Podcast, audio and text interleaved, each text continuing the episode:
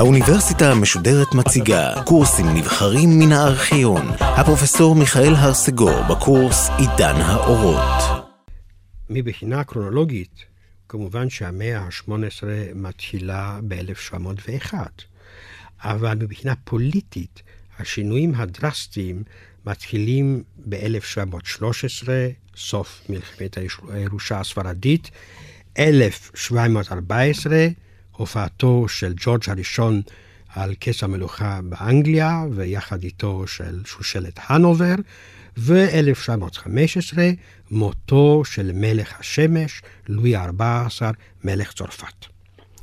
באנגליה הבעיה העדינה שהטרידה את דת הקהל הייתה בעיית הירושה הפרוטסטנטית, מפני שהיו שתי משפחות טוענות לכתר, והאנגלים פחדו מאוד מאוד משובה של שושלת סטיוארט. ועל כן הפרלמנט החליט להבטיח את הירושה של המלכה אן לאחד הקרובים הרחוקים, אפשר להגיד, והצאצאים הרחוקים של המלך ג'יימס הראשון, שהוא היה ג'ורג' האלקטור, כלומר השליט של הנובר, מדינה הנמצאת בגרמניה הצפון-מערבית. המלכה אן אה, ילדה 16 אה, פעם, אבל כל הילדים שלה מתו לפניה. ובעלה, הנסיך ג'ורג' מדנמרק, לא היה עזר גדול כנגדה, ואף פעם לא יכול היה לשבת לשולחן הדיונים, מפני שבדרך כלל הוא התגלגל מתחת לשולחן מרוב שכרות. עם ג'ורג' הראשון מתחיל עידן חדש באנגליה. לא נכון, כפי שאומרים היסטוריונים מסוימים, שהמלך לא ידע אנגלית, כלומר, זה נכון שהוא לא ידע אנגלית, אבל מפני שהוא לא ידע אנגלית, הוא לא יכול היה לדבר עם חברי הממשלה. ועל כן נוצר אותו קבינט ונוצר, אה, גובש תפקיד של ראש ממשלה, שלמעשה ניהל את העניינים. היו לפחות שתי שפות משותפות למלך ולשריו, לטינית, קוראים לה לטינית של מטבח, לטינית מאוד פרימיטיבית, אבל ההיסטוריונים לא שמו לב שכולם דיברו צרפתית, אני לא רוצה להגיד באיזה מבטא, אבל כולם דיברו צרפתית כך שיכלו אה, לדבר אחד עם השני. הבעיה היא אחרת. ג'ורג' הראשון לא חש את עצמו אף פעם מלך אנגליה. הוא חש את עצמו בעיקר ומעל הכל שליט הנובר. ועל כן המנטליות שלו נשארה של שליט גרמני זעיר, והוא ניסה, ללא הצלחה כמובן, לרתום את המדינות האנגלית לעניינים המיוחדים והזעירים והקטנוניים של הנובר. אי אפשר להגיד ששמו הטוב הלך לפניו. אה, ידוע עליו שאת אשתו, סופיה דורותיה, הוא החזיק בבית סוהר 32 שנה, לאחר שגילה שהיא בוגדת בו עם רוזן שוודי יפה, הרוזן פון קוניגסמרק. לאחר זאת, המריבות הקולניות בינו לבין בנו, הנסיך מווילס, מי שעומד להיות ג'ורג' השני, הפכו לשיחת היום. כך שמבחינה זאת, וזה אולי טוב להתפתחות הפרלמנטריזם האנגלי, הוא היה בוודאי לא בעל אישות חזקה אשר יכולה להחזיר לאנגליה את שלטון המלך האוטוקרטי. החצר של אה, ג'ורג' הראשון לא הייתה אסתטית ביותר. הוא סחב אה, אחריו שתי פילגשים זקנות, הדוכסית מקנדל והרוזנת מדרלינגטון, אשר היו מטרה למציירי הקריקטורות אה, בלונדון. אבל השלטון שלו היה, להבדיל מן השלטון של המלכים במאה הקודמת, נקי מכל התערבות מלכותית בענייני הפרלמנט. כלומר, אנגליה הגיעה למי מנוחות מבחינת התערבותו או אי-התערבותו של המלך. אמנם התקופה הזאת נסערה על ידי שערורייה כספית פיננסית ממדרגה ראשונה, אשר נקראת בועת ימי הדרום. זה סאות'י בבל, כאשר ספקולציה מסוכנת מאוד במניות הביאה לפשיטת רגל עצומה. אלא שהשועלים והאנשים יודעים, יודעי דבר, הצליחו לצאת מן השערורייה הזאת, פשיטת הרגל הגדולה הזאת, יותר עשירים, שעה שלמעשה האנשים התמימים שנגלו לבורסה, זה קורה באנגליה ובארצות אחרות, היו הקורבנות הגדולים. דבר דומה קרה בצרפת, אבל שעה שבאנגליה הדבר הזה עבר בתור קוריוז, נראה שבצרפת אה, השערורייה השאירה את רישומה למשך כל המאה ה-18. הבעיה אשר העסיקה את האנגלים באותה תקופה הייתה בעיקר הבעיה איך להתעשר מהר מאוד ובהיקף גדול יותר. המלחמה אשר זה עתה הסתיימה, מלחמת הירושה הספרדית, העשירה את אנגליה מעל למשוער. ב-1702 הוקמה ה-East India Company, כלומר החברה של הודו המזרחית, אשר אה, למעשה תיהפך במשך המאה לאחד ממקורות ההתעשרות של המעטים, אבל שהיא התעשרות גדולה מאוד. Uh, במשך המלחמה הפכה לונדון מה שהייתה אמסטרדם במאה הקודמת, מחסן עולמי ומרכז בנקאי עולמי.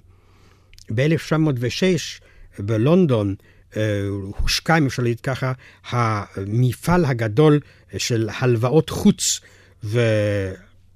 הקיסר האוסטרי אה, ביקש פשוט מאוד אה, מלווה אנגלי. המלווה הזה היה מלווה של אנשים פרטיים. במשך זמן קצר מאוד נאסף רבע מיליון לירות סטרלינג, שבתקופה הזאת הייתה סכום גדול מאוד. אה, וכמובן, הקיסר החזיר את הכסף עם ריבית. ה Bank of England, הבנק של אנגליה, שזה היה מוסד בנקאי צעיר מאוד, הוכיח במשך שנים מעטות מאוד שהוא אינו נופל מן המוסדות המקבילים והדומים בהולנד, אלא להפך. ההולנדים, שלא ידעו מה לעשות עם כספם, השקיעו אותו באנגליה, כך שמבחינה זאת, הרי הולנד לא עברה אה, מהפכה תעשייתית או חקלאית.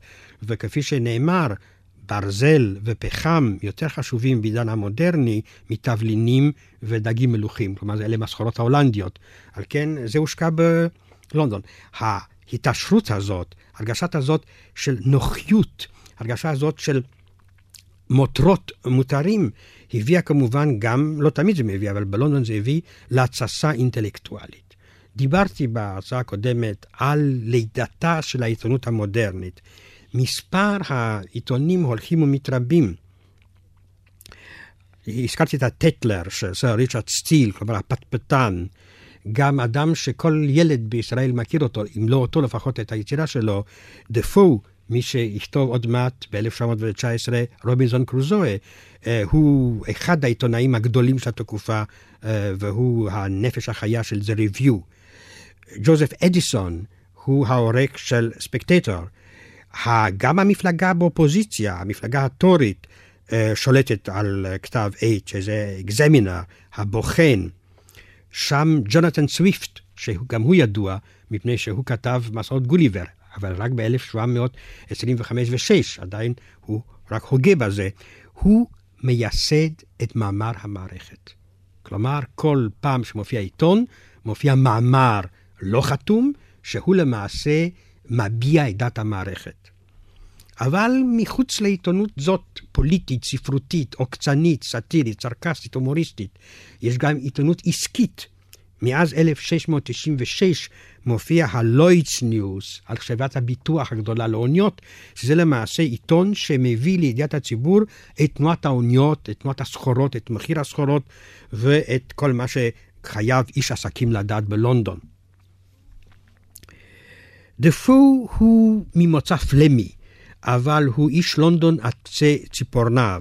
אביו היה אה, חרשתן, אם אפשר להגיד ככה, היה לו בית מלאכה קטן לעשיית נרות, שכמובן היו אז יותר אה, מבוקשים מהיום, מפני שלא היה אור חשמלי.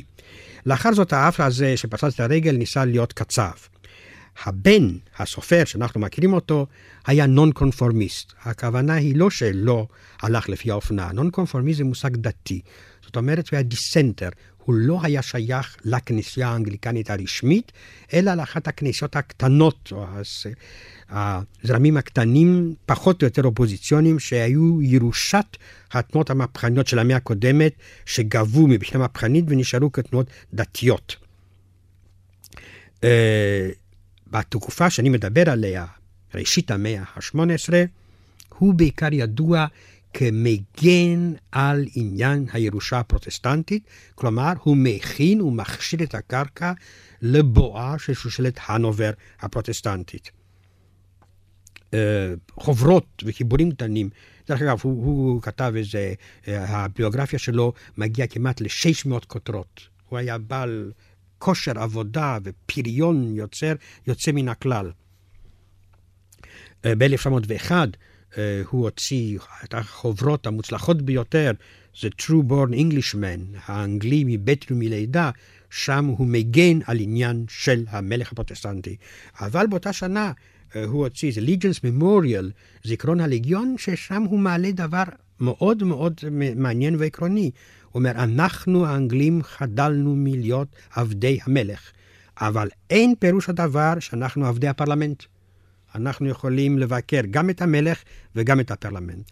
במשך חייו היה קשור דפו עם לפחות 26 עיתונים ושבועונים וירחונים, וללא ספק עוד לפני שכתב רובינזון קרוזו, אומולי פלנדרס, הוא היה אחד האלמנטים, אחד היסודות של אנגליה החדשה, הפרוטסטנטית, המבקרת, המחדשת והמתחדשת.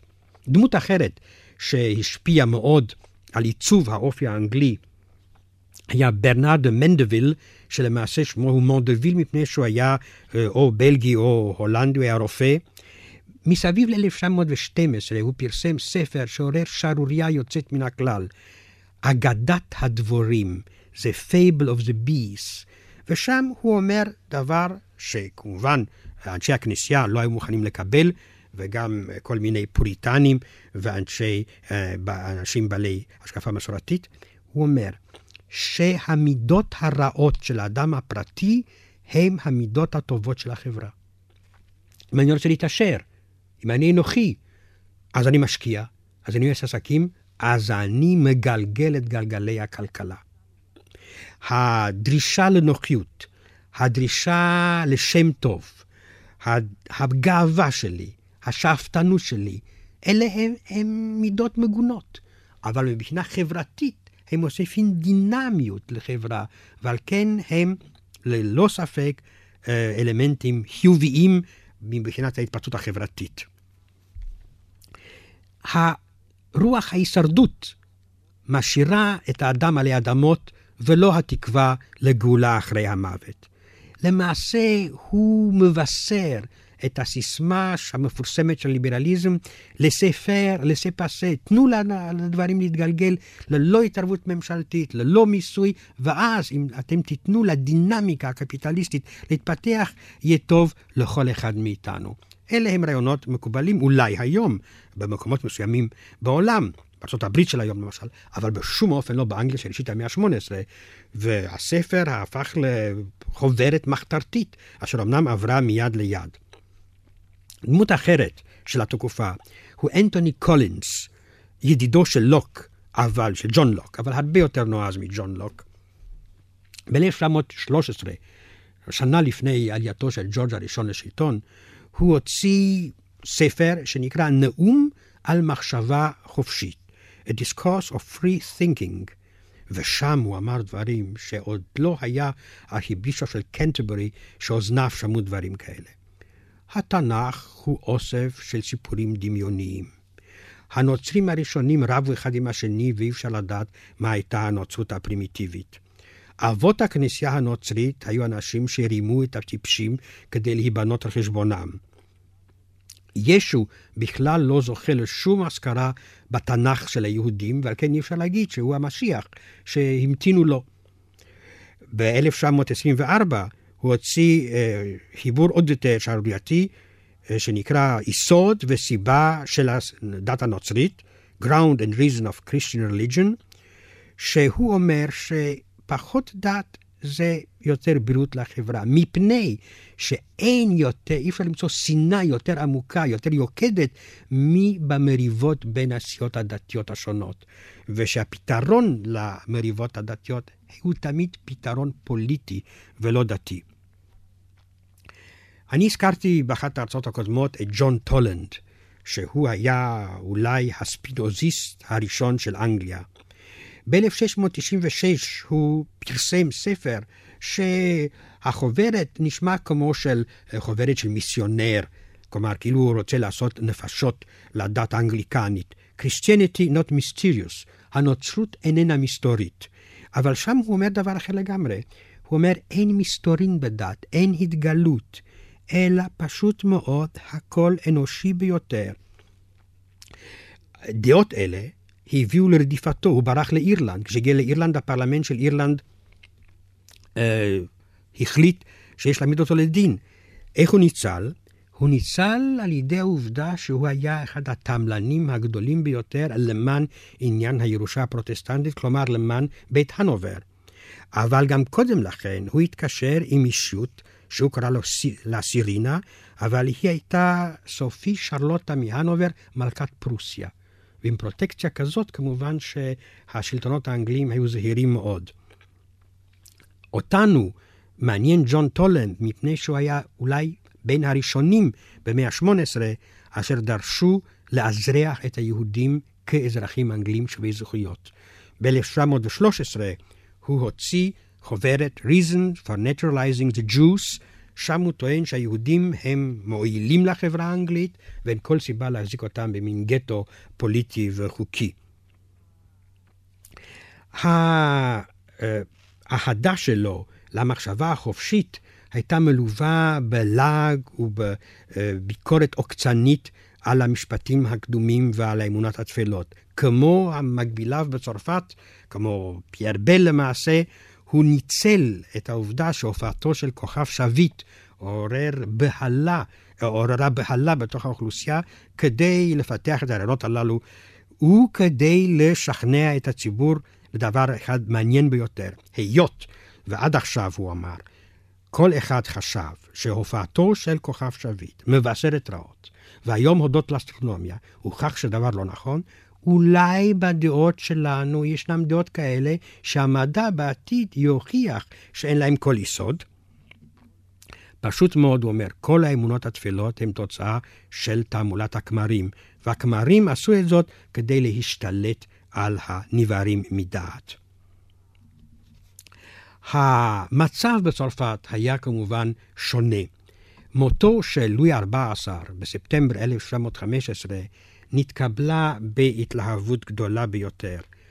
המלך הזה, שבמשך שנים כה רבות היה המדינאי הראשון של אירופה, האדם שבנה את ההגמוניה, מת מאוחר מדי, כאשר הפוליטיקה שלו פשטה את הרגל מזמן. הוא הביא להתרוששות החברה הצרפתית, לפשיטת הרגל שלה, ועל כן הלווייתו לוותה על ידי שמחה עממית כנה, אשר כמובן קייקה את אושיות ה...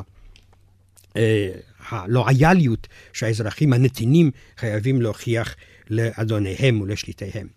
צרפת בראשית המאה ה-18 נושמת אחרי שהתפטרה מן המלכות המכבידה והארוכה מדי של לואי ה-14. סגנון חדש שבא במקום הסגנון הברוקי, הסגנון רוקוקו, סגנון כולו של הרמוניה, של משחק עם הצורות, של עלים משוננים, של אה, שמחת חיים.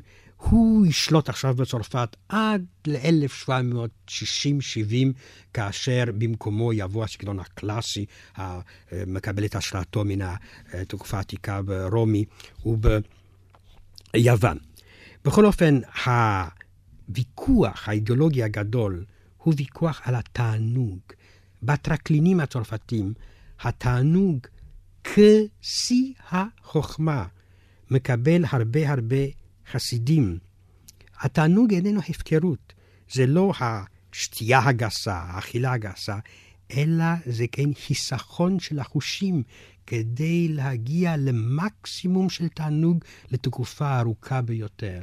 זה ניסיון ליישם את החשבון, אפשר להגיד ככה, ואת ההנדסה לגוף ולנפש האדם. בסלונים הצרפתים מדברים על תענוג, על טעם החיים, וגם, וזה דבר מעניין מאוד, על היסטוריה. בפעם הראשונה ההיסטוריה הופכת נושא של ויכוח ציבורי. ב-1706 מפרסם הפרוטסטנטי ז'אק בנאז' את היסטוריה של עם ישראל מאז ישו ועד היום. Histoire des Juifs depuis Jésus-Christ jusqu'à présent, שבפעם הראשונה נותנים רשות הדיבור גם ליהודים. זאת אומרת, זה כבר לא היסטוריה אפולוגטית של הנוצרות, המוכיחה שהיהודים חטאו, לא הכירו במשיח אמיתי, אלא זה בפעם הראשונה ניסיון אובייקטיבי לתאר את היהודים. ואפשר לראות בהופעתו של ספר זה ב-1706, אולי הבשורה הראשונה של האמנציפציה היהודית אשר תבוא רק בסוף המאה. אולם, הישות המדינית אשר עוררה את הסקרנות הגדולה ביותר היא פרוסיה. פרוסיה היא באמת בת המאה ה-18, מפני שזאת יצירה מלאכותית. היא לא צמחה באופן אורגני כמו צרפת או כמו אנגליה, אלא זה יצירתה של שושלת, ואמרו על פרוסיה כמובן, שיש מדינות המחזיקות צבא, אבל כאן זה צבא שמחזיק מדינה. השליט הפרוסי, פרידריך וילהלם, שימלוך עליה, המלך פרוסיה, בין 1713 ל-1740, למראית עין היה רחוק מאוד מלהיות איש ההשכלה. קראו לו המלך הרס"ר, הוא היה גס, הוא היה ברוטלי, הוא היה מאוד לא אדיב. במה הוא שייך להשכלה? הוא שייך להשכלה מפני שהוא היה חדשן ומפני שהוא היה סובלני מבחינה דתית. הוא פתח את שערי המדינה לכל הנרדפים הדתיים באירופה כולה. פרוסיה קיבלה את הפרוטסטנטים שמלך צרפת גירש מארצו. פרוסיה קיבלה את הנון קונפורמיסטים שלא מצאו אווירה לנשימה באנגליה. הסיסמה של המלך הייתה הנשמה שייכת לאלוהים, כל השאר שייך לי. Die Seele ist für Gott, הוא שייך, פרידריך וילהלם הגס והברוטלי הזה, שייך לתקופת ההשכלה, גם מפני שהוא הקים לפחות עשרים ערים חדשות, מתוכננות על החול הבלתי פורה של ארצו. עמדתו כלפי הפוליטיקה האירופאית הייתה מודרכת על ידי העובדה המוזרה הזאת, שמחצית ארצו, המחצית המערבית של ארצו, הייתה שייכת, הייתה נכללת בתוך האימפריה הרומית הקדושה של האומה הגרמנית, כלומר אה, גרמניה, אשר הקיסר ישב בווינה. כאן הוא היה וסל של הקיסר מווינה, אבל המחצית המזרחית של ארצו הייתה מחוץ לגבולות האימפריה, ושם פרידריך וילהלם היה שליט ריבוני. הוא תמרן במצב הזה כדי להשאיר לבנו, פרידריך השני, שיכונה הגדול, מדינת משטרה, אבל מסודרת להפליא, בעלת צבא הגדול ביותר בהשוואה באופן יחסי, בעיית אדמיניסטרציה מסודרת, ובעיית תרבות צרפתית, מפני שהיבוא של הפליטים מצרפת, מבלגיה, משוויצריה, היה כל כך גדול, שלמעשה השפה הרשמית הייתה צרפתית. Uh, המלך עצמו היה כותב ומדבר במין ז'רגון חצי גרמני, חצי צרפתי, מעניין ביותר. מבחינה זאת שייכת פרוסיה, למרות המראה המיליטריסטי, הדוחה שלה, לתקופת ההשכלה. אפילו הייתי אומר שהיא הפרי, אולי הלגיטימי ביותר, של התקופה הזאת.